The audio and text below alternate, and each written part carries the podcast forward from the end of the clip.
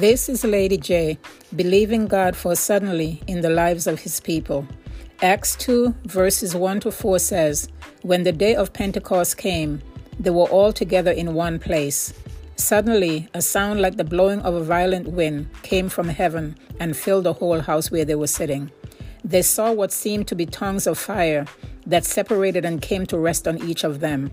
All of them were filled with the Holy Spirit and began to speak in other tongues as the Spirit enabled them. Lord, your word says that you are the same yesterday, today, and forever. You also said that you will do exceedingly abundantly above all that we could think or ask of you. Today, this is my poetic composition to the King of Kings and Lord of Lords. Lord, send a mighty rushing wind and remind us of the critical time and the season that we're in. Lord, send a mighty rushing wind and breathe fresh upon us once again. Lord, send a mighty rushing wind and transform our lives from deep within. Lord, let your holy fire burn away the chaff and comfort your people with your powerful staff. Lord, send a mighty rushing wind and deliver us from any bondage that our soul is in. Lord, send a mighty rushing wind and blow away every high and lofty thing.